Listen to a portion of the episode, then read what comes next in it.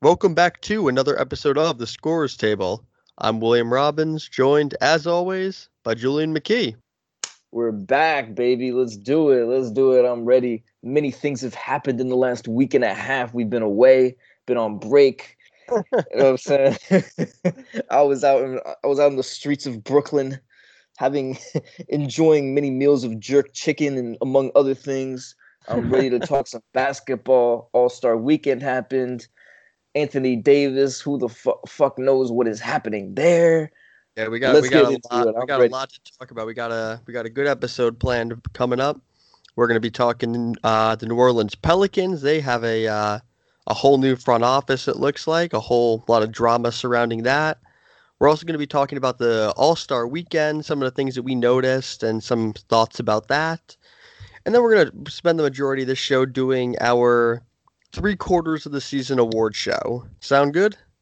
Let's do it. It's been a great season so far, so I'm excited to get into these awards ASAP. Yeah, so let's start off with the New Orleans Pelicans. Trade deadline came and went. They did not trade Anthony Davis. Then they fired Dell Demps. Out of nowhere, it kind of felt like they fired him. There wasn't really any build up to it. Yeah, I mean, it was not really I wouldn't say a bombshell. Like, it was kind of impending doom. Yeah, like, we kind of knew that this was going to come at some point. It just felt like at that moment. It felt like, oh wow, I didn't see that coming. No, I agree with that. It felt like a weird time to do it. Yeah, especially on a Friday. It seemed kind of like a Monday thing. I would have understood, like, to kind of start the news cycle, especially on the debate shows and stuff during like that. All-Star Weekend, when all like the league is together and all the reporters are there, and yeah, it was kind of a subplot that I don't think anyone really needed. Yeah, you know? And, yeah. I was reading a few articles about it, and everyone was like, "Yeah, a bunch of reporters were kind of just hanging out when the news broke, and you know." Yeah. Everyone to their battle stations when that happens. Yeah, so now Danny Ferry is the interim GM, right? Yep, Danny Ferry. And it's come to my mind that I may not have read into the situation enough that Danny Ferry wasn't actually like a raging racist in Atlanta, that he was like reading a racist scouting report instead about Luol Deng. And that he got a really bad rap for that situation, and he was doing a good job in Atlanta at the time. Yeah, it was. But one of those, he also completely fucked up LeBron's Cleveland situation. Yeah, so there's that. Danny Ferry in Atlanta. It was one of those situations where the initial story comes out, everyone reacts to that, and then the follow-up story comes out with the truth, and of course, no one even pays attention to that because it's the main story. Yeah, it's like the dude off of Empire who said he got like beat up by. That was. Are people saying he's lying now? No, he was just convicted of lying. Yo, that's fucking crazy. Yeah, I completely believed it. Everyone did. Yo, that's crazy. It's not a really, really bad. Not a good look for the gay community, the African American community. They have enough struggles as it is with this kind of stuff. This was not good.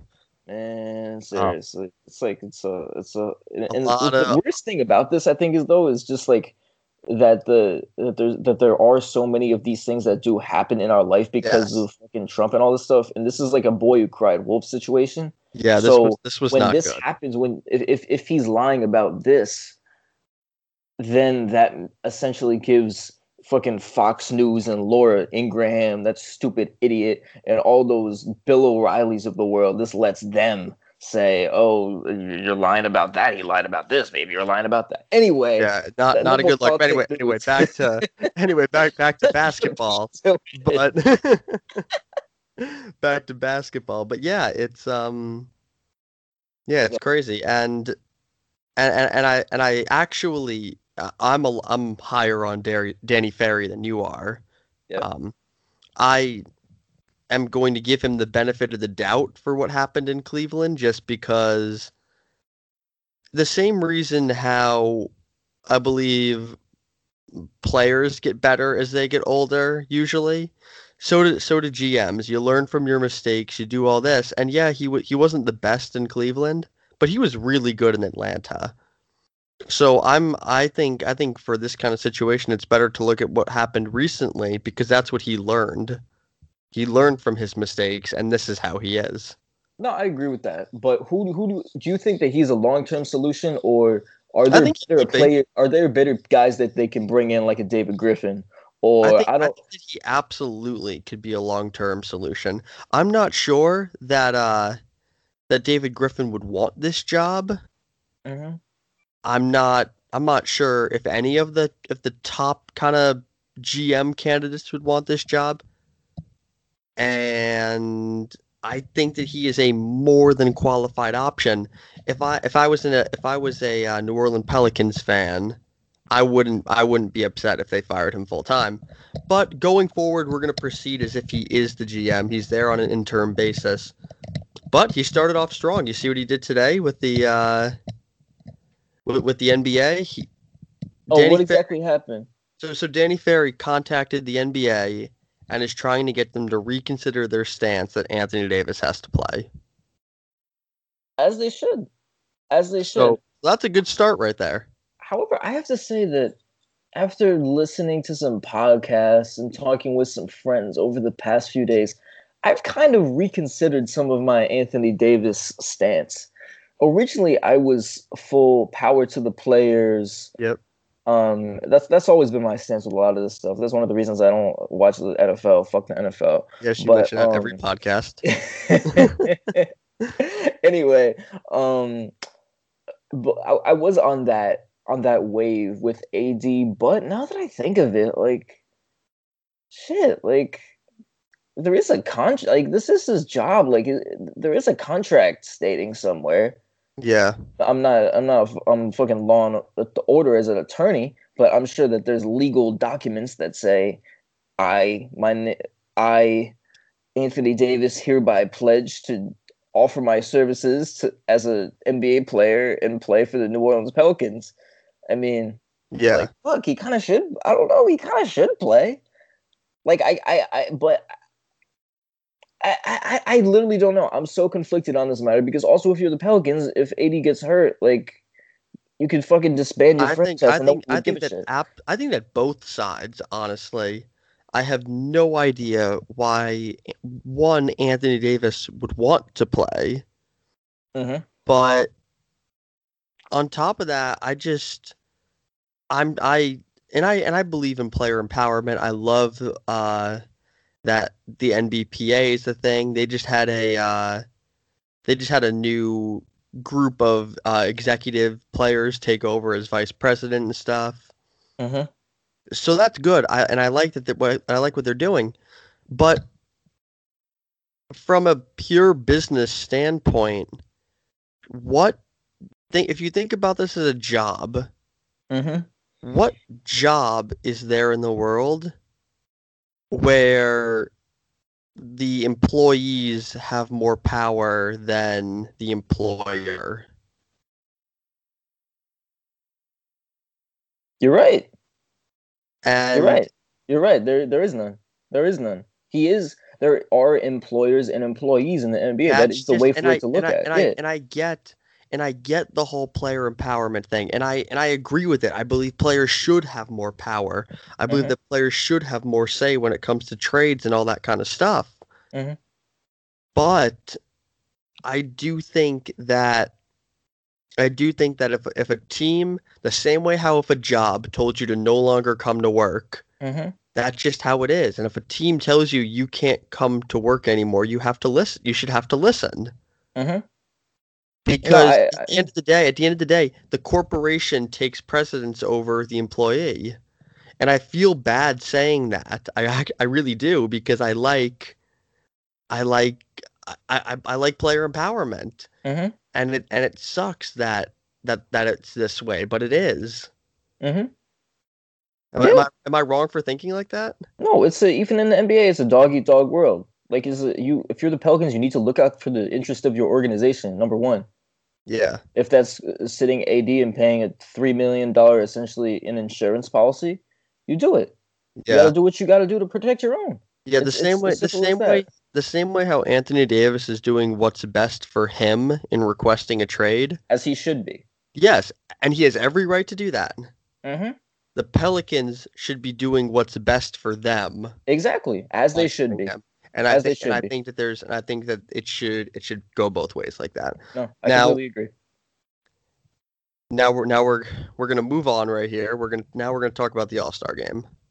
Okay, so Will, first of all, because I didn't want to bore my fucking self to sleep, because I wanted to celebrate my birthday a little bit with my parents, because they hooked me up with mad free alcohol and shit, big ass bottle of champagne. I was trying to get turned, nice. So I was like, you know what? I'm on a vibe right now. I'm not trying to mess this up and watch a bunch of shitty pickup basketball. I could just go to fucking Berkshire South or the YMCA and be like, okay, look, some nice shitty pickup basketball. So what do you think about the All-Star game? Because I saw some highlights. Don't get me wrong. I did see some on YouTube, but because you watched the actual game, what did you think? I like the concept of the All-Star game, and I'm not just talking about the game itself. I'm talking about the entire weekend. Yes, I like the game itself. I like this All-Star Saturday night. I even like All-Star Friday night. I don't watch a celebrity game because I don't care about that. Yeah. But I do like the concept of rookie sophomore. But here's the problem: ratings this year were way down. Ratings this year for All-Star Weekend were down 11% from last year, which is a sizable decrease. Yeah, that's a lot. And All-Star Saturday night was around where it was last year, but the game itself was way down. And I have some thoughts on how we can fix this. Mm-hmm. So I'm going to go day by day and give my thoughts, and then I want you to jump in if you have a different thought or anything like that. All right, sounds good. First of all, I just want to quickly shout out my motherfucking man, Joe Harris. Three-point contest. He's one of the best three shooters in the league. He shot really well. Tatum won the skills contest on a half court. That was cool. Yeah, Tatum looked good. The skills challenge is actually cool. Anyway, yeah. Let's do it. We'll get to now. That. Let's start off with Friday night. Mm-hmm. It used to be the rookie sophomore game. Now it's Team USA versus Team World. Mm-hmm. I'd like them to go back to rookie sophomore. You think so? Absolutely. And the rookie sophomore and the Team USA versus Team World game was, I mean, it's a cool concept. It's cool watching Ben Simmons and Luka on the same team. But my problem is there was no reason for either of the two teams to be competitive, you know? Yeah. The reason why I was cool about the rookie sophomore game is the sophomores are expected to win, so the rookies always come out on fire. The sophomores then feel like we can't get shown up by a bunch of rookies, and then they start trying, and then it becomes competitive like that. Yeah. So I'd like to see him go back to that. I like that idea. Yeah, it's. I'd like to see a team of DeAndre Ayton, Luka Doncic, whoever else Bagley. Was in the game, Bagley.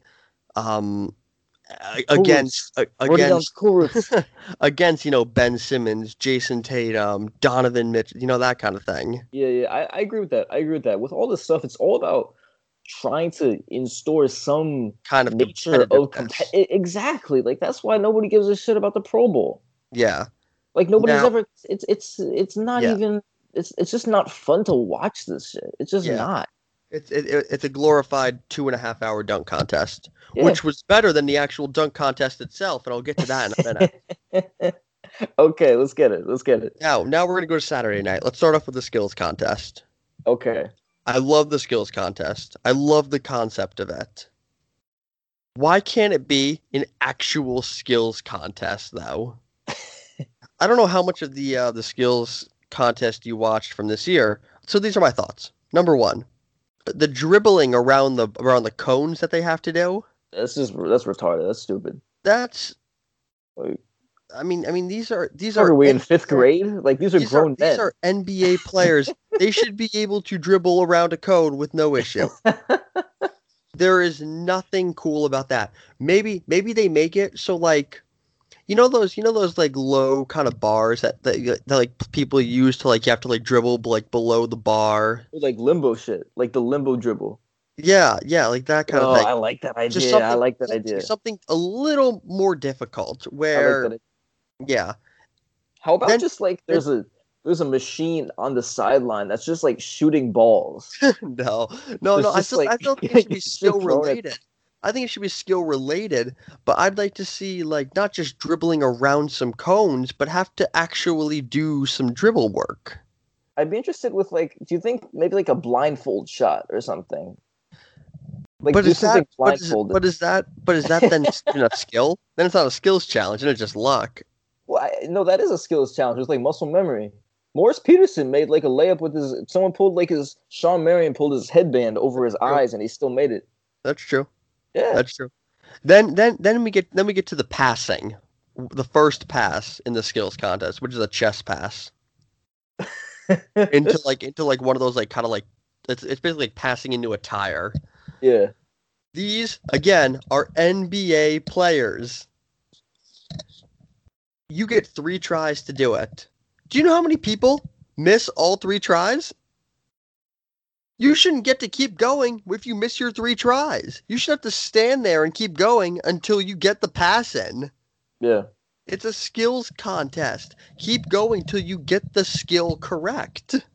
It's like I don't want to watch. And I can't actually remember who did this. I know a few people missed all 3 balls. I think Tatum was one of them, so I'm just going to use him as an example. I apologize if this didn't happen to him. But if Tatum misses all 3 passes and then continues the course, why is that fair to Trae Young or whoever who got the pass on his first try? You know what the skills challenge is? A lot of it, at least. It's like filming a basketball player, an NBA player going to Coney Island and doing one of those pop-a-shot basketball games. Yeah. And then just like them missing it. And then and we're all watching it. Like it doesn't, like I just don't understand how so many of these skills are relevant. Like who gives a fuck if this guy can throw a ball through a tire? Like why should I give a shit about this? No, I think it's fine. I think the problem is that it's only 3 tries. Like, too many players miss all 3 tries. No, I agree. I just think that this is such a far-fetched idea, but I think if there was like maybe like more obstacle course elements to this. Yes. Yes. If it was like a basketball obstacle course, then it would be more interesting. Yes. If like it wasn't on a flat plane, if like you want to get that kind of crazy. Like I wanted to get crazy. I wanted to get fucking crazy. Like if the entire course was on a slope, if you like elevated the court, or imagine if you got a trampoline. That would be tough though, because each player is going a. Actually, no, they are both going the same direction. I don't know. I still want it to be. I still want it to be actual basketball related skills. But I mean, we tried basketball-related skills, and this is what we get. Better basketball-related skills. All right. Now, the last part of the skills contest is the three-point shot. And again, you get unlimited tries for this because it's just who can make it first. Why doesn't every player just pull up from half court? You get another ball the second you get to the three-point line. And I don't like that because if now I'm happy that Tatum won on a half court because I'm a Celtics fan. But if Tatum had lost on a half court like that, I would have been like, "What the hell?" You know? Yeah, I understand. It's just like there's so many flawed elements to the skills competition. Yeah. Like nitpicking one doesn't really do anything, you know? Yeah. That's just the way I feel about it. It's a competition. There needs to be completely overhauled and just throw it out. Yes. Now the next event, the three-point contest. Love it. Don't change anything. Yeah, there's nothing wrong with it. It's so simple. It's straight to the point. Yeah, it's exactly. Fun. It's good. Maybe, and I can't believe this is my solution, but maybe don't have like 8 people shooting. Maybe make it 6 people. Mm-hmm. Because like for me, like. We got to the 6th person. I was like, okay, cool. And then all of a sudden, Devin Booker was shooting. I was like, wait, Devin Booker's in this? and then, and then, and then, And then there were so many people that went that I was like, I forgot like who got what score. Yeah. Like, I mean, like with all due respect to your man Joe Harris, I forgot his score by the time we got like six people later. No, that's true. That's true. There are I do think I agree that there are too many people in it, now, and there's I think that with the 3-point contest it's kind of just simplicity wins as far as it's like kind of a DTF appointment with a girl, you know, like or a date where both people know that there's sex at the end, you know, it's cut and dry. It's like, okay, we're meeting up, we're having sex, we're leaving. You know, that's the nice thing about it's like very simple and to the point with the 3-point contest. Not the best metaphor I've ever come up with. No, but I'm just going to you get the idea. Now, the last event of All-Star Saturday Night, and this has always been the biggest event, is the dunk contest. Mm-hmm. And this is where we need a huge change. Okay, let's hear it. Number one, in this event, 4 people's too little. It is. I agree with that. We need 5 or 6 people with a 3-person final. So other than Diallo, who was it? Was Miles Bridges? It was Miles Bridges, Dennis Smith Jr., and John Collins, which leads into the second problem. Why were those the 4? To be completely honest, there've been worse 4s. No, there has. There was no Jeremy Evans this year. Jamario Moon. But James White. There've been some fucking bad 4 contest people. Now, why are people hating on my man Amadou Diallo? People are saying, he's one of the worst people to ever win a slam dunk contest. Like, Amadou Diallo's kind of pretty good, especially for a second-round pick. He can play some defense. He can. I think he's definitely one of the worst players to win it. I mean, on paper right now, but I'm just saying that he's got potential. People people aren't talking about potential. People are talking about right now. Now, I think that the biggest, simplest fix for this is they need to offer a bigger payout. What's the reward right now? I don't actually know what the award is right now, but I do know that it's not enough to get star players to do it. Mm-hmm. I want to see a dunk contest next year of Giannis, Donovan Mitchell, Zach LaVine, Aaron Gordon. I want the big names back.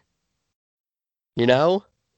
You know what would be interesting for a dunk contest? With all due respect to Diallo and to Collins, I guess is a decent name, but like Dennis Smith Jr. and Miles Bridges, those aren't names that are like, oh my god, like Miles Bridges is in the dunk contest. I need to go turn that on. You know?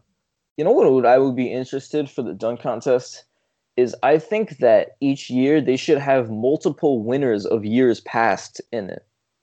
Even if they're not technically in the NBA, I understand that this is active players, but fuck, who wouldn't want to see Nate Robinson back? I mean, like shit, I don't think that taking a retired player or someone like Flight White or I think Dwight should do the dunk contest again. I don't know if he can still jump with all his injury issues. He's at this Superman. Point. But he's still fucking Dwight Howard. He's still one of the most legendary dunk contest performers of all time. I think that the dunk contest should be more of kind of a greatest hits album rather than just a random compilation of I hear what you're saying, but I have a different fix. Okay. What if we get those players and have them be the judges? I like that idea. That's a good idea. Or maybe just have one player who doesn't, or maybe have one judge who can I want to have judges who all have done this before, you know? I agree with that. Because who the fuck cares what Charles Barkley thinks about your dunk? Yeah, it's like it's the last time Charles Barkley dunked a basketball. It's like I forget the judges who were there this year.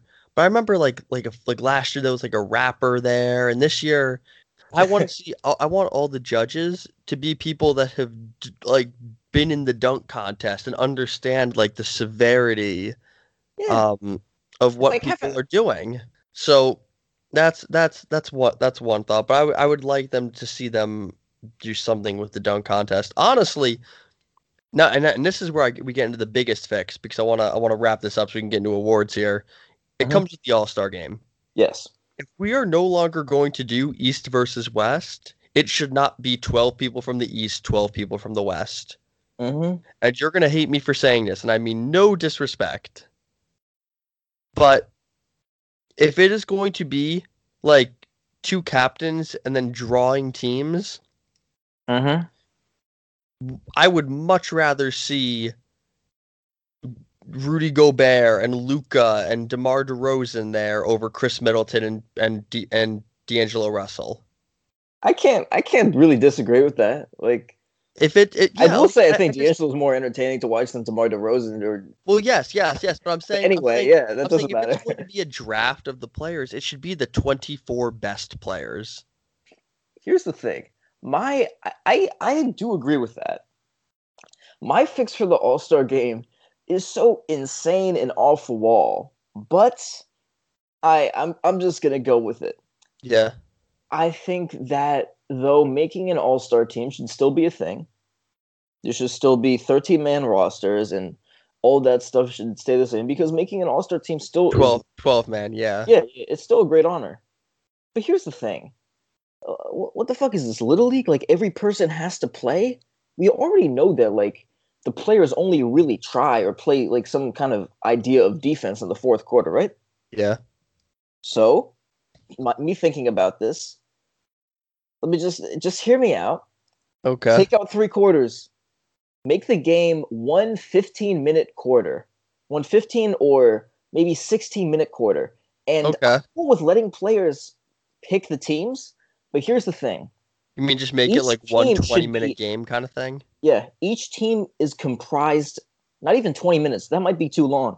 Each team is comprised of 8 players. Okay. 5 starters, 3 reserves. The captain of the team gets to pick whoever they want out of the player pool. That is the 2 all-star rosters from the East and West. All right. Tell me my idea is either genius or really genius. I actually don't entirely mind that idea, but it actually just gave me an idea as you were saying that. Okay. What if we make it like the 20 best players, and we split them up into 4 teams of 5. Mhm. And then we do basically like a king of the court kind of thing. Oh. And make it like games up to 21, winner stays on the court, and it cycles through. I fucking like that. These are competitive guys. They're going to want to stay on the court. LeBron's not going to want to lose to a team that has Durant on it, you know? I like that idea. I think we got something. Well, you got to talk to your man Adam Silver out here, bro. Actually, as I say that out loud, I like that idea. We have good ideas here. I actually kind of like that. Good ideas. So just throw away the celebrity all-star game. Nobody gives a fuck. Like, seriously. Or if you're gonna have it, just have real celebrities. Yeah, like what kind of fucking celebrities do they have? Like, I looked at celebrity all-star game and say, like, who the fuck is this? By the way, my man Scoot James wanted to be in the Celebrity All-Star Game. He reached out to the NBA and has for the last few years, and they turned him down to give a spot to fucking who? Wait, no. Who did you say? I missed where you said the name. James. Oh, yeah. I shouldn't look at the celebrity list and be like, I've heard of 5 of these people. Yeah, it's not okay. Or they should maybe just have. I wouldn't be mad if they had like. Just an exclusively rapper Celebrity All-Star Game. Yeah. Because those have been done before, and they actually do kind of happen, and they're actually entertaining. Like, Chris Brown is good. Quavo is really good. Awful. Tory Lanez is awful, and it's hilarious to watch. Like, Snoop is decent. Quavo's really good. Yeah, Quavo's got some. He's got some athletic skills. He was like, what? He was a quarterback. He was a quarterback and a basketball player. Yeah, fuck Quavo. We came out with my man Joe Budden. But anyway. All right, ready to get into the awards? Let's get to the awards. Let's do it. All right. First award here, MVP. Who'd you choose? I'm going MVP. The MVP is so hard. It is. It's a toss up at this point between Giannis and Harden. It's whoever the fuck they want. I really couldn't care. I chose whichever one of those guys. It is fine with me. Yeah, I agree. If I had to choose one right this second, I would choose Harden. Mm-hmm. And that is a very tough decision. I was just Harden's stretch that he went on with no Chris Paul and no Capella. Mm-hmm. We will never see a stretch like that again. Scoring 40 points a game, on really good efficiency, going 15 games in a row or whatever, where not a single one of your baskets is assisted on. You know, like we're just, yeah. It's incredible. And I would have nothing wrong if Giannis pulls back away and is MVP for the rest of the season. But at the 3-quarter mark, that's what we need to clarify here. All these awards that we're saying, and we have both real awards and awards that we made up here. Mm-hmm. These are all the award winner at the 3-quarter mark. So these are not our picks to win for the rest of the year. Yes. So my 3-quarter MVP is Harden. I'm gonna go with Giannis, just out of love for Greek people. All right, that's fun. That's fun. I love souvlaki. I love euros. I love all that stuff. Shouts out to King Souvlaki and Historic Queens. Make sure to check that shit out. It's fuego. Right. Coach of the year, Mike Budenholzer. Yeah, me too. All right, that was easy. Yeah, he's been fantastic. My honorable mentions would be Billy Donovan. Yep. Mike Malone. Yep. Nate McMillan. Mike Malone is mine. Kenny Atkinson. All right, yeah. I'll let Atkinson get in their fifth spot. I can't put Atkinson in because he's blown too many games on his own. Yeah, but he's still done a really good job overall, just being such a fantastic developmental coach. And I completely agree with where you are on Atkinson. I am not completely opposed to them firing after this season. Ooh. Here's the thing. I am on the Sean Marks bandwagon. Whatever he wants to do, I am fine with. I am blindly faithful to Sean Marks. It's insane. Whatever he wants. If he wants welcome to the Church of Danny Ainge. If he wants to give Damari Carroll the max, let's do it. Let's do it. Yikes. All right. Because we agree on Coach of the Year, not much to discuss there. It was an easy pick. He's been great for them this year. The team has improved a lot, and Giannis is taking his game to a new level. At the end of the day, I don't think Khris Middleton should be the second best player on a contending team, and the Bucks are a contending team. So yeah, Khris Middleton is a perfect third player. Oh yeah, he's a completely perfect third player. If he were in LA with maybe LeBron and AD or Beal or someone like that. I mean, that's a perfect third guy. Someone who doesn't really care about the spotlight. Good teammate, unselfish, good defender, spaces the floor. I mean, what else could you want in 2019? Yep. All right. Next up. Again, we're going to agree on this one. Rookie of the year. Luka. Done. Easy. Should have been an all-star this year. You know what I was thinking about Luka? Just to quickly talk about Luka here for a second. I know we talk about Luka a lot. If the Mavericks were to call every team in the league and say we want any player in the league for Luka, which players would the teams be like, no, you can't have him for Luka? If salaries were no issue, or if we didn't have to worry about balancing salaries, I think the only players untouchable in a Luka trade would be like Steph Curry, James Harden, Giannis, and Embiid. Is LeBron untouchable? I mean, LeBron is 36 years old. Did you say AD? No. Or if the Mavericks called the Pelicans and said, we'll give you Luka for AD, they'd say, hell yes. Yeah. Well, you know, I think you're right, actually. AD isn't untouchable. I just mean like factoring in players' contract situations too. Yeah. Yeah. So. No, I agree. You're right. I agree. Yeah. Luka's just he's been. Luka has the fifth most trade value in the league, I think. There's no excuse for how good he's been. Like, there's no real rational explanation other than this guy is just fantastic. And other than he's just a fantastic basketball player. Yeah. All right. Next award. Sixth man of the year. Lou Williams, Clippers. All right. That's good. I like it. I'm going Sabonis. Ooh. Sabonis is definitely...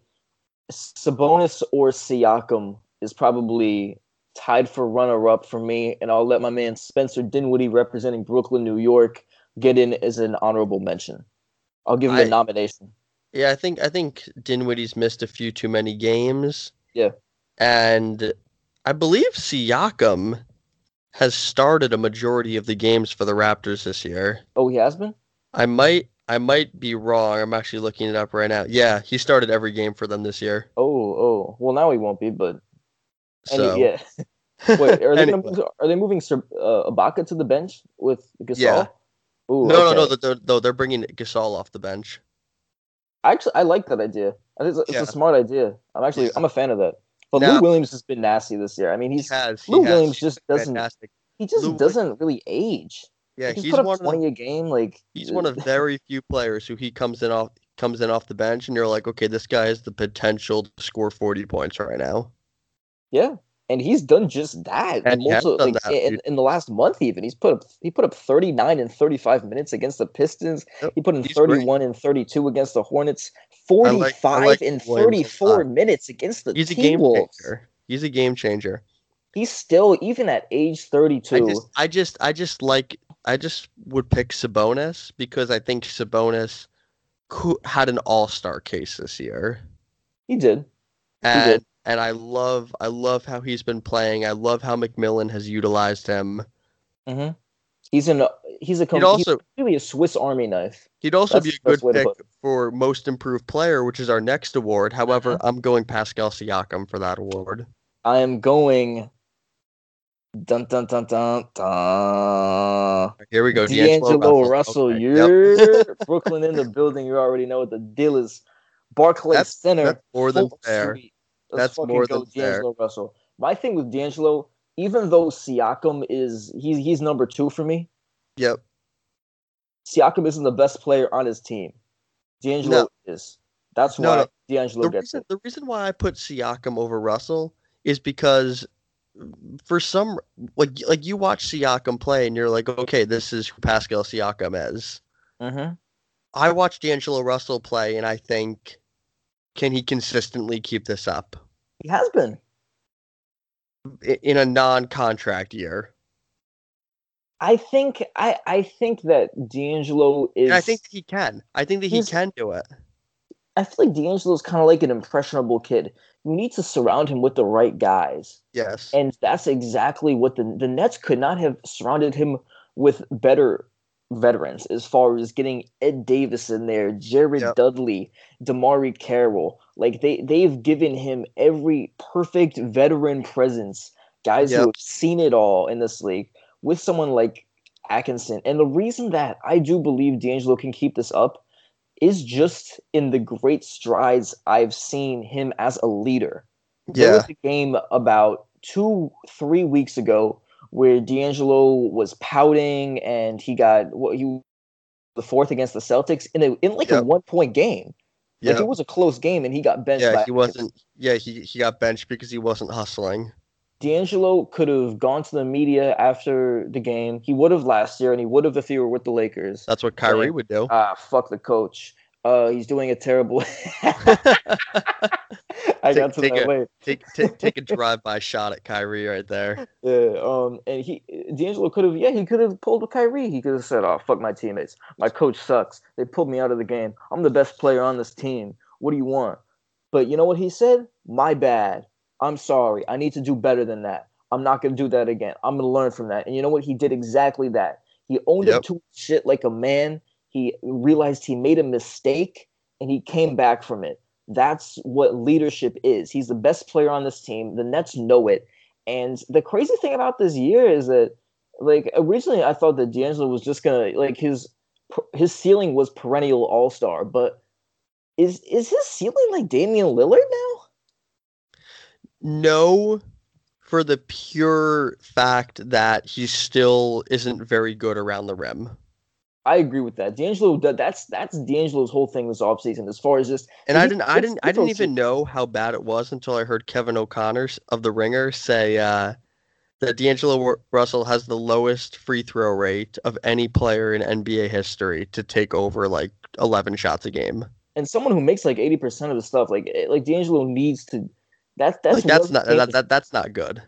Yeah, he just needs to. And here's the thing, like. That's something that I think it's all about. He just needs more reps in that. There's no real excuse. And I think that maybe one of the reasons is just because of the Nets offense, he's been accustomed to taking and being comfortable with taking so many jump shots. Yeah. But he just needs to, and he's a crafty shot maker. Like, he has a very good floater that he needs to, if he can find ways to draw more contact and get more and ones off that, his point total is going to go up another 3-4 points, I think. He can do that. He just needs more reps and to work on that more in the offseason. But with his character strides, I don't see why that can't happen. I think D'Angelo Russell is a max player. Yep. I think they're going to have to give him a max. Yeah, there's no other option. Now, the next award. Defensive Player of the Year. Who are you going with? Paul George. Yep, that's who I picked too. All right. I would not be upset if Rudy Gobert won. Yeah. I think that Rudy Gobert would be a good choice. However, I think Paul George has just been fantastic this year. We talked about MVPs earlier, and he's number 3. This whole year, Paul George proved that he's not just one of those star, not superstar guys. He is a legitimate superstar. Westbrook understands that he's the best player on the team now, which is really interesting to see. Which is funny because he never did that with Durant. He never did it. I think, like, I wonder if there's something like going on behind the scenes. Like, Russell didn't fucking like Durant the entire time. Yep. Like, you know what Russell is right now? It's like the last 2 years, the last Paul George years when he had Oladipo, that was like his bachelor party. You know, when guys say before they get married, like, I want to sow my wild oats. I want to have some fun in college. I want to just have a lot of sex as a single man in New York. You know, when guys say that, and like the bachelor party is supposed to be like the last, get all your fucking sexual demons out, have some fucking lesbian threesomes and shit. That's what Russell Westbrook's getting a little weird.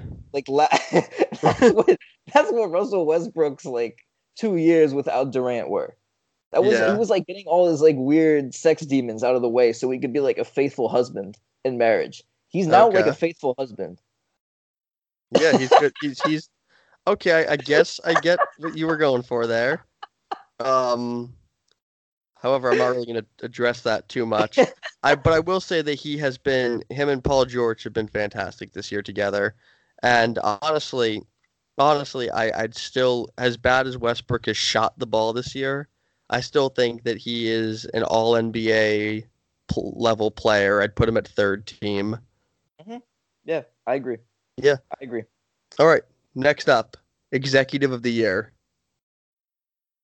I'm picking Masai Ujiri with the Raptors, and this goes right up to now. Masai Ujiri traded DeMar DeRozan for Kawhi, which was a very tough trade, obviously. DeMar DeRozan is the best Raptor of all time. Mm-hmm. Not the best player they've ever had, but the best Raptor. And it's tough to trade him, and it's tough because they were such a good team with him, but he did it, and it's worked out. The fact that he managed to get Danny Green as a throw-in. Danny Green is not a throw-in level player. Danny Green is still Danny Green is still you could make the finals with him as your starter level player. Yeah, he is. He is. And they just might do that. They have built a fantastic defensive group between Kawhi. To have Kawhi, OG Anunoby, and Pascal Siakam all as defensive wings on your team is hard. And throwing Ibaka? Yep, Ibaka has had a resurgent year. Mm-hmm. They traded for Marc Gasol, which gives them a look that they've never had. They signed Jeremy Lin out of nowhere. They re-signed Fred VanVleet for a very cheap contract, Don't even get me started. I love Fred VanVleet so much. I mean, they basically acquired Marc Gasol for one rotation player, DeLon Wright. And they weren't even playing Valanciunas. Yeah, Valanciunas had a broken finger for the last 2 months. CJ Miles had been bad this year, and they got Marc Gasol out of that. Yeah. And this was also, in some ways, a salary dumping move, because Marc Gasol might end up just opting out of his player option this year, and then they just get all the money off the books. Yeah. I am so impressed with what Ujiri did. And I guess he knew better than all of us. I thought it was kind of a mistake that they fired Dwayne Casey, and I still think Dwayne Casey's a fantastic coach. But Nick Nurse has been really good. Mm-hmm. And I think that the thing with Ujiri, what makes him one of the best executives in the league, period, on a perennial basis, he's top five, without a doubt. Yep. Oh, and yeah. Because he has the... I don't know. I put Danny Ainge in the conversation, but... Ujiri has some of the biggest balls I've ever seen from an executive. Oh, that yeah. That Kawhi trade was gutsy. Yes, it was. And looking back to his time in Denver, he did not make easy trades. No. Nene was a fan favorite and was the best player on that Nuggets team before that, the pre-George, the George Karl, like, NBA Association Nuggets. Yep. Like, Nene was really good back in the day. Yes, he was. That was a ballsy move, and he made the Carmelo trade. And honestly, to this day, with as well as the Kawhi Leonard trade has worked out, mm-hmm. I'm still not sure I would have made that trade in his position. Yep. Just because that's tough. I think it was definitely the right move. And there's a chance Kawhi Leonard might leave, and then they might be stuck with nobody. But it was worth it. It was worth it. That's the thing with Ujiri. He's the guy who goes broke or goes home. That's what he does, and that's what makes him a great executive. That's even what he does in the draft. When you look at someone like Siakam, who executives didn't even know who the fuck he was, and they took him in the first round. Yep. He worked out fantastically. And credit Ujiri. Like, I was just gonna say Bruno Caboclo. Yep, exactly. Credit Ujiri. If he likes a guy, he will take that risk, and there's very few GMs that will go with the guy they want versus the guy they should take in the mock draft. Mm-hmm. And even when it doesn't work out with Caboclo, granted, Caboclo this year with the Grizzlies has been pretty good. Yeah, I love the signing for Chris Wallace. Like, what a fantastic! Yeah, move. I know. What just a like how the fuck? What a sentence I never thought I'd say. Yeah, what? How did someone like the Cavs or Knicks just pointlessly tanking? Like, not try to give Bruno Caboclo 30 minutes instead of Mario Hezonja. Like, who's your executive of the year? Sam Presti. Okay, no, he's my runner-up. Some of the Sam Presti moves, I give him credit for weathering the storm, and instead of making rash judgments, seeing how they play out. And Presti is just, in the aftermath of KD leaving, he's done a really solid job in building the team. As far as PG trade worked out great for both sides at this point. I thought it was extremely one-sided when it first went down, as did a lot of people. I was like, what the fuck is Kevin Pritchard doing? Yeah. But that was a good trade for both teams. And yes, it was. PG was a fantastic move, obviously. A very rare... works out great for both teams trade. Usually when there's a superstar level trade, it does not work out for both teams. Mm-hmm. And incredible that to this day, both teams would do that trade over in a heartbeat. Yeah, I agree. Or do it all over again in a heartbeat. Mm-hmm. Incredible. That never happens, even with Oladipo's injury. And we don't know, hopefully I pray that Oladipo comes back to be the player he was. Mm-hmm. But even if he doesn't, you still make that trade. Mm-hmm. And I think that the thing with Presti is that he had one of the most underrated off seasons as far as signing someone like Noel, who I've been a fan of for a while. Yep. Had some weird Dennis situations. Schroeder trade. Mm-hmm. And they just signed Markieff Morris, so it's going to be interesting to see how that pans out. I like that signing for him. They got Jeremy Grant on 3 years, $27 million. He's really just put all his ability. He's always been someone with a lot of ability, but he's really put it together this year and has looked fantastic. Yep.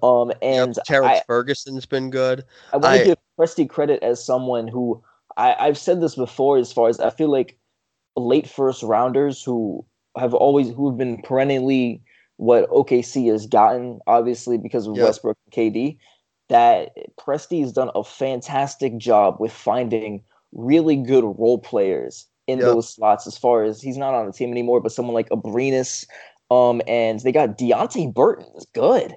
I really like him. He kind of fills the void that and things haven't. Left and like Diallo. Things haven't worked out with Abrinas, obviously, but still, he was good for them while it lasted. Exactly, and it's going to be interesting when Roberson comes back and Presti just kind of on his feet built a tough, defensively minded team that and is legitimately the second best. Putting it together. Mm-hmm. He's one of my Coach of the Year candidates, and Presti just did a great job with this team. All right, so we're already going long here with this podcast, so we're going to go through the rest of our topics a little bit quicker. Mm-hmm. Worst offseason signing. I'm going – this is a tandem pick. Worst executive of the year and worst offseason moves. I got to give it to Magic and Pelinka. Yep, that's exact. My worst offseason signing, I just wrote everything Lakers. And I'm actually going to change it from worst offseason signing towards worst offseason move. This is everything they did in the offseason. First, they waived Thomas Bryant, who has been very good for the Wizards this year. Yep. Then they signed LeBron.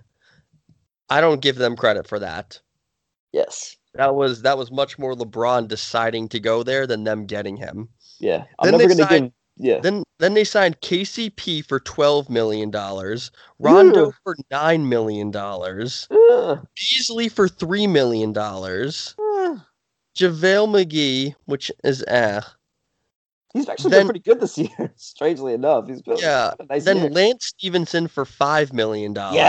Yes. I know you like Lance Stevenson, but who else was paying him $5 million? I'm sure a bunch of teams would. They were the only team that offered him a contract. They could have given him a minimum. They gave him $5 million. I love Lance. He's actually been pretty good this year. Then they stretched Luol Deng. Which gonna have to do that. Again, at the surface level, you kind of have to do, but now they're paying him for like the next 3 or 4 years. Uh-huh. Just honestly, you want to talk about all the young players and assets they had. Just give up one to get rid of Luol Deng. Yeah. Don't just do it like this. Or again, if they weren't going to pay anyone this summer, keep him on your books for one more year, then trade him next year. And the thing that makes the Lakers offseason extra egregious is the amount of players who are good, who are damn good NBA players.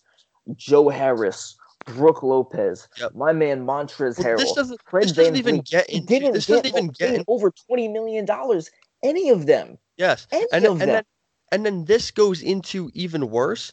These are the players that the Lakers under Magic and Pelinka that the Lakers have let go of. Mm-hmm. Julius Randle, D'Angelo Russell. Brooke Lopez, man. And Isaiah Thomas. Now it remains to be seen what Isaiah can become post injury, but all four of those players, I'd rather have over everyone I named before. Yeah, I completely agree. And this is the thing with the Lakers offseason is that there were other bad off seasons. Like I would say maybe the second or third best worst off season is the Houston ownership not wanting to pay the luxury tax, which meant they lost Ariza and Ba Mute. They signed Melo, which wasn't ever a good idea. They got MCW. I actually have to give Daryl Morey credit. He killed the trade deadline now. He managed to get under the salary cap while improving their team. Yeah, and this actually brings me to one of my best in-season moves. This isn't number one, but signing Kenneth Faried, he has been a revelation for Houston. He's been great. Fantastic. He's been great. And I was actually annoyed with a lot of Nets fans who I saw on the fucking social medias who were like, Kenneth Faried. Why is Rodion Kuruc getting more minutes than Kenneth Faried? Kenneth Faried is the manimal. Yo, here's the thing, Nets fans. Understand fucking basketball before you talk about that. I like Kenneth Faried. I've always been a Kenneth Faried fan. Garden State representative, even though I don't fuck with the Garden State. It's New York adjacent, so I like Kenneth Faried. He's from Newark. Okay. And I was actually happy with that they got him in the offseason. And the thing with Kenneth Faried, though, is he still can't fucking hit a jump shot. No. So, Kenneth Faried, why are you bitching about minutes if you can't hit a fucking jump shot? Get in the gym and practice your shot, because you know what? If you play in the Nets, you need to know how to space the floor. Yep. But anyway, he's taken over Clint Capella's role and has been fantastic when Capella was hurt. Yep. So let's go into best offseason signing, and then we'll get into best in move. But right now, best offseason signing, I said the Milwaukee Bucks getting Brook Lopez for a minimum contract. I agree. They got Brook Lopez for less money than the Lakers got JaVale McGee. Mm-hmm. Again, another shot at Magic and Pelinka. Yeah, and Julius Randle's been fantastic in New Orleans. Yep. He's a legitimate building block for their future. Yes, he is. If they choose to keep him, definitely. Now, best in-year move. My pick is the Clippers trading Tobias Harris, getting 2 first-round picks and Landry Shamet. Mm-hmm. They traded 2 players or 3 players because Mike Scott and Boban as well. Mm-hmm. They had no intention of keeping Harris, Marjanovic, or Scott. All 3 are free agents at the end of this year, and they weren't going to keep a single one of them. Mm-hmm. And they managed to get 2 first-round picks and Landry Shamet for them. All hail Jerry West. I get it that, like, the Sixers, like, it's not even that bad of a trade for them, I guess. But Jerry West knocked this one out of the park. He got the unprotected 2021 Miami pick. Mm-hmm. Incredible. You can't tell me Jerry West, because he's this fantastic of an executive, you can't tell me he's not getting one of Kawhi, KD, or Kyrie in this year's free agency. I'm convinced he's getting one of the 3. And I would actually say that's Tobias Harris. It would not shock me if they got... it wouldn't shock me if they got Kawhi. Mm-hmm. And I would say my best in-season move, I've got the Clippers as the runner-up for that move, but I got to give it to Dallas at the trade deadline as far as trading for fucking Porzingis and getting rid of Harrison Barnes. I think getting Justin Jackson, who's a good young player, in return. I got to just give fucking credit to the Mavericks. Fantastic deadline. Next year, even if Porzingis doesn't play a game this year, who gives a shit? Get them healthy for next year. Porzingis and Luka could be a dominant force for years to come that people would want to come play with. Yeah, but shout out Lawrence Frank, shout out Jerry West. They killed it. Definitely. They killed it. And I actually don't give Lawrence Frank enough credit. He is their president of basketball operations. As much as I want to praise Jerry West, he only is an advisor. It is Lawrence Frank that's actually doing the work. So now, we have worst in-season move. Yep. Who do you got, Will? For me, it's the Chicago Bulls hiring Jim Boylan. Ooh, I like that idea. I like that. I so wanted to make it the Phoenix Suns buying out Tyson Chandler a week into the year. Oh, that's mine. Get me into fucking that, Phil. Give me 1 second. So I'll let you rant about that in a second, because that was my runner up. But Jim Boylan this year has been a disaster. And on top of that, there is no way he's their coach in the future. I get that they didn't really like Fred Hoiberg, but I think Fred Hoiberg's still a decent coach. I would much rather have Fred Hoiberg for the rest of this year than Jim Boylan. Jim Boylan's making his guys do push-ups. He's making them run extra suicides the day after a back-to-back game. Like, get over yourself, Jim Boylan. This is the NBA. This isn't college. This isn't high school. These are grown adults getting paid millions of dollars. I thought it was hilarious when I read that Jim Boylan did this stuff because he thought he was Greg Popovich. Yeah, that's hysterical. I actually remember Jim Boylan sitting on the Spurs bench, mm-hmm. and he's an intense dude. He's an intense dude. I actually don't blame the hire. Like, hire any coach from the Spurs system, and I'm probably. They should have known he was crazy for looking at him. Yeah, but like it's bad. I've never seen someone lose a locker room in like 3 days. 3 days? It was like 3 hours. Isn't that like a Jennifer Aniston movie, like How to Lose a Guy in 10 Days? Like, yep. How to lose a locker room in 10 minutes? You can make a movie on Jim Boylan. Like, all right, now, I'll give you 30 seconds on Tyson Chandler here. James Jones. Here's the thing, James Jones. If you build the Phoenix Suns into a dynasty. And just, yeah, he bought Tyson Chandler out in, like, what, the fucking second week of this season? In order to do a favor for LeBron James, who's an old friend of his, because you know what LeBron James said? You know what, James Jones, come over here with me to Miami. Let's go to South Beach. I'm going to win you a title. Help me win a title. So, James Jones. And in Cleveland. James Jones. Good point. I forgot about that. James Jones. If you build the Phoenix Suns into a dynasty with Devin Booker as the best player and DeAndre Ayton's doing work and Elio Kobo and Josh Jackson becomes Draymond Green and Robert Sarver becomes owner of the year. You know what? Great for you, James Jones. If you can build them into a dynasty, fantastic. And you know what you can do when you can afford to do when you've built a dynasty? You can afford to do personal favors that are not just a legitimate asset that you could flip for even a fucking second, a rounder. Yep. A legitimate asset. You fucking buy him out and give him to LeBron. Like, what the fuck are you doing, James Jones? If you're so pressed to do a favor for LeBron, how about you buy him coffee or wash his car or something like that? Yeah, I didn't like this signing at all. Or I didn't like this move at all. And then wash his car. You know what's saying? Are you telling me they couldn't have gotten something for him? Like, come on. Yes. And here's the thing. I like Blaze Pizza. I look forward to LeBron's got. He's on his businessman shit. Blaze Pizza is fire. I'm gonna go there tomorrow night. I think with my man Jason. The meat eater pizza is fire. Always get that. Hey, here's the thing, James Jones. You want to do a favor for LeBron? How about you fucking deliver pizza to his house? Get your fucking Blaze Pizza hat.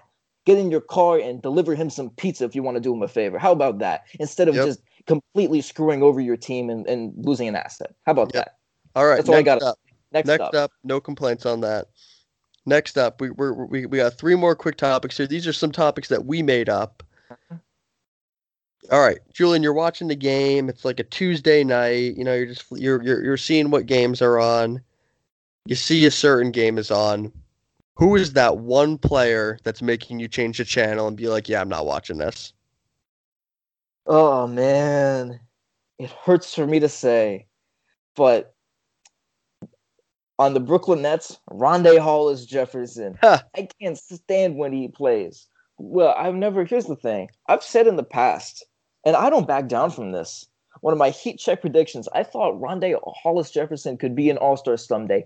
I remember you saying that. And this is a fringe all-star. He could sneak onto an all-star team in the Lamar Odom kind of super reserve kind of fashion.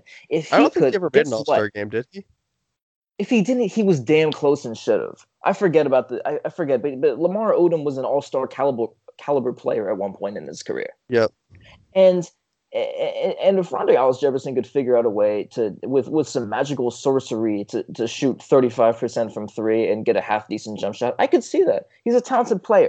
But here's the thing: Rondé Hollis-Jefferson's shot is so bad he should get fined. He should get zapped with a cattle prod.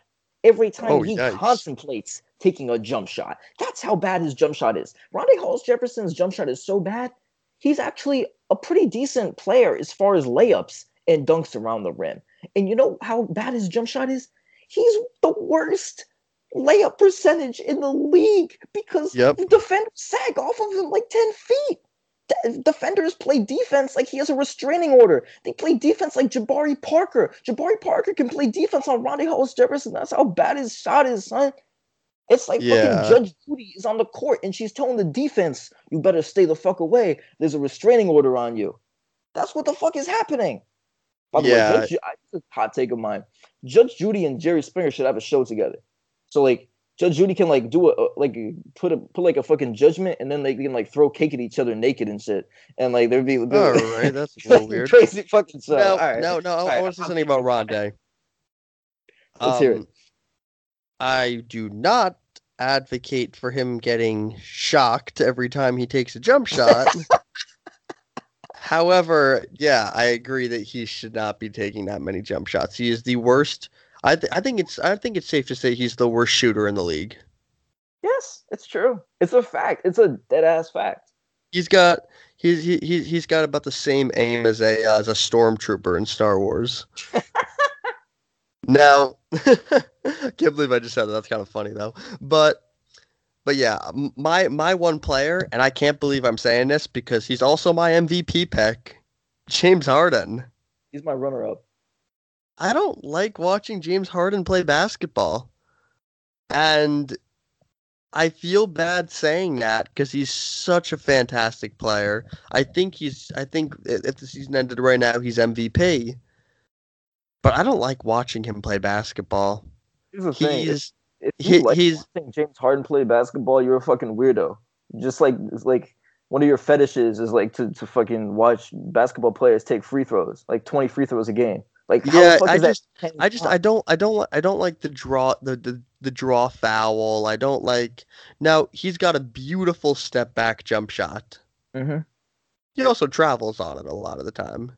Mm-hmm. And I actually don't really have an issue with that. If they're not going to call it, go ahead and keep doing it.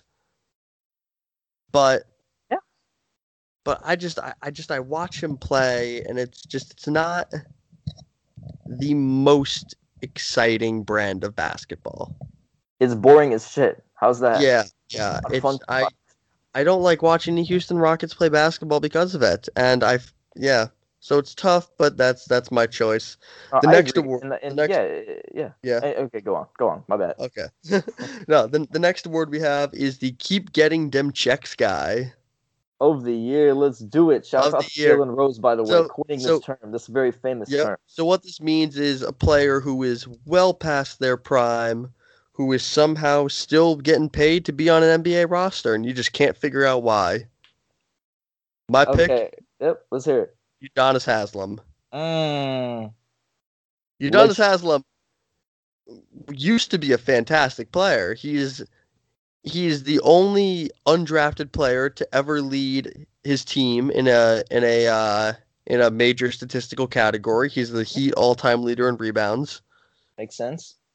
And he used to be great, but now Udonis Haslem is what, like 40 years old and hasn't been playing in the last 5 years? I can't believe he's still on the team. Yeah, it's pretty incredible, and Udonis Haslem's kind of just seamlessly made the trade, the transition from just fantastic glue guy to just fantastic locker room presence to just keep getting them checks guy that you need on your team, and he's gonna have he's gonna be like Jawan Howard. Seamlessly. Yeah. He's done it so seamlessly that you forget, like. Yeah. He's the definition of a keep that name. He is the definition. Yeah, it hasn't been I know you were gonna pick Jared Dudley, and I still am. And you're still gonna pick him. The thing with Jared Dudley though is he's still getting paid enough money where it's like how did he get that contract or something like that? But Udonis Haslem has just kind of gone under the radar. Yeah, you know. For me, I'm not giving him the award for this year, but I'm giving him the Lifetime Achievement Award. No, I give that to Jawan Howard. The sex guy. Oh, no. Jawan Howard's retired. I'm still giving it. I'm giving it to a relevant player as the Lifetime Achievement. If I said, hey, Udonis Haslem is actually still a member of the Miami Heat, he's not an assistant coach, you would have to double check it. Yes, that's a fact. Which I think is why he's the all-time leader. All right, Explain to me why you're choosing Jared Dudley. Here's the thing. The reason I'm choosing Jared Dudley is I believe he is, as someone who still... Here's the thing. Jared Dudley did get minutes earlier this year just because of a lot of injuries, but because the Nets are actually going to be, God forbid, but I pray in a week and a half or two when Spencer Dinwiddie gets back, the Nets are actually going to have their full team for the first time this year. Yep. We're going to have, like, the full team, finally. That hasn't happened yet. And as a result, Jared Dudley might play, like, 3 minutes a game. And yep. I think 3 minutes a game is fine for a keep getting him checks guy. Richard Jefferson was a keep getting him checks guy for 5 years, and he still actually had some contributions. No. He had that dunk in the finals. That immediately. Yeah, Richard Jefferson, legend. Anyway, Jared Dudley, just the leadership that he's brought to this Nets team, as far as a team with so many young guys who have seemed to mature beyond their years, and honestly, I have no fucking idea how D'Angelo Russell somehow like. Became a confident and composed leader with maybe a work ethic in a year, but I got to give it to Jared Dudley. Also, I want to give a honorable mention to Zach Randolph. I don't know who taught these fucking Kings kids in a terrible organization. I have no idea who taught them to be professionals. And Zach Randolph, who used to drink at halftime, get DUIs. I was just gonna say, if I had told you 10 years ago that Zach Randolph was going to be one of the most respected players in the league, you'd ask me if I had been sharing a drink with Zach Randolph. Man, you remember when Zebo was on the Knicks with Marbury and Isaiah Thomas? Like, how much of a shit show that was? Or when he was on the Jail Blazers. Oh, my God. Zach Randolph's autobiography is going to be fucking fun. Yep. Like, I haven't found, like, I think Zach Randolph has the second best rebrand I've seen in professional sports from just a really respected, great leader and locker room guy. The best rebrand I've ever seen in professional sports is A-Rod. Oh, but totally. Zebo is number two. Zebo's up there. Zebo's number two for me. All right, last category. And I don't know who you picked for this, but I have a feeling we're going to be the same person. The worst locker room guy in the league. Who do you Jimmy have? Butler. Okay. I don't have Jimmy Butler. I have Dwight Howard? I don't. Really? Dwight Howard, though, I'm giving him, like Udonis Haslem, a lifetime achievement award for the worst locker room cancer. But Dwight Howard's presence as a locker room cancer is something that will probably diminish over time, as he'll still be a Hall of Famer just because he's got really fucking good statistics. And he deserves it. He was the best center in the league for years. Yeah. Like, he was a legitimately fantastic player for a while. 8 years, probably. Yeah. He led that Orlando Magic team to a finals appearance. You got to give him credit for that. But full-time defensive player of the year, too. Yeah. Yeah, he's a deserving Hall of Famer. But who's your choice? That he was a locker room disease that 10,000 bottles of Febreze could not extinguish. Oh, yikes. Anyway, I would say my locker room cancers for the year, my locker room cancer of the year is not actually an active player. His name is Rich Paul. Oh. Rich Paul has... Okay, that's an approach I did not think of, but yeah, if we're going to do that, then I agree. To just completely decimate the Lakers locker room. And Pelicans. Is unlike anything I've ever seen. Yep. It's like a nuclear bomb. Like, he just completely fucked them up. And I'd also like to give an honorable mention to DeAndre Jordan, who now is on a team where it really doesn't matter. I guess it's good if he's a locker room cancer, so the Knicks will lose more games. But in Dallas, he was making many enemies and was boxing out his own teammates and getting mad at them for trying to get rebounds. So but players do love DeAndre. I mean, you play with him. Actually, another good choice for Kevin Durant is friends with DeAndre, but he's never played with him. Another good choice for worst locker room presence. Yeah. And my girlfriend would kill me for saying this, but the entire Kardashian family. Did you see the Tristan Thompson stuff? Yo, Tristan Thompson, good for Tristan Thompson. Jordan Woods is bad. But the best part is she's dating Devin Booker. Yo. It just gets better and better. That Kardashian family and extension Jenner, and I guess I'm gonna include Jordan Woods as part of the Kardashian group. Yeah. But they make their way around the league. All right, thanks for listening to this week's episode of The Scorers Table. We appreciate you guys listening. We'll be back next week with another episode. We got next week we'll be talking a lot more about the NBA looking forward. Games will be back then. We'll have plenty to talk about. I'm sure we'll have some drama to talk about. But in the meantime, if you enjoyed this, leave a good rating, leave a review, subscribe. We appreciate it. Yeah, and we always appreciate the support, all that stuff. Make sure to follow me on Instagram at TripQuab. My clothing line, Other Side, it's fire. Dropping March 6th, 2 weeks from today. It's Wednesday. So make sure to be out on the lookout for that. You already know what the deal is. I'm sure Will's going on. Follow him on Instagram at WillRobbins21. And we're going to see you guys next week. Yep. Thanks for listening. We'll talk to you guys later.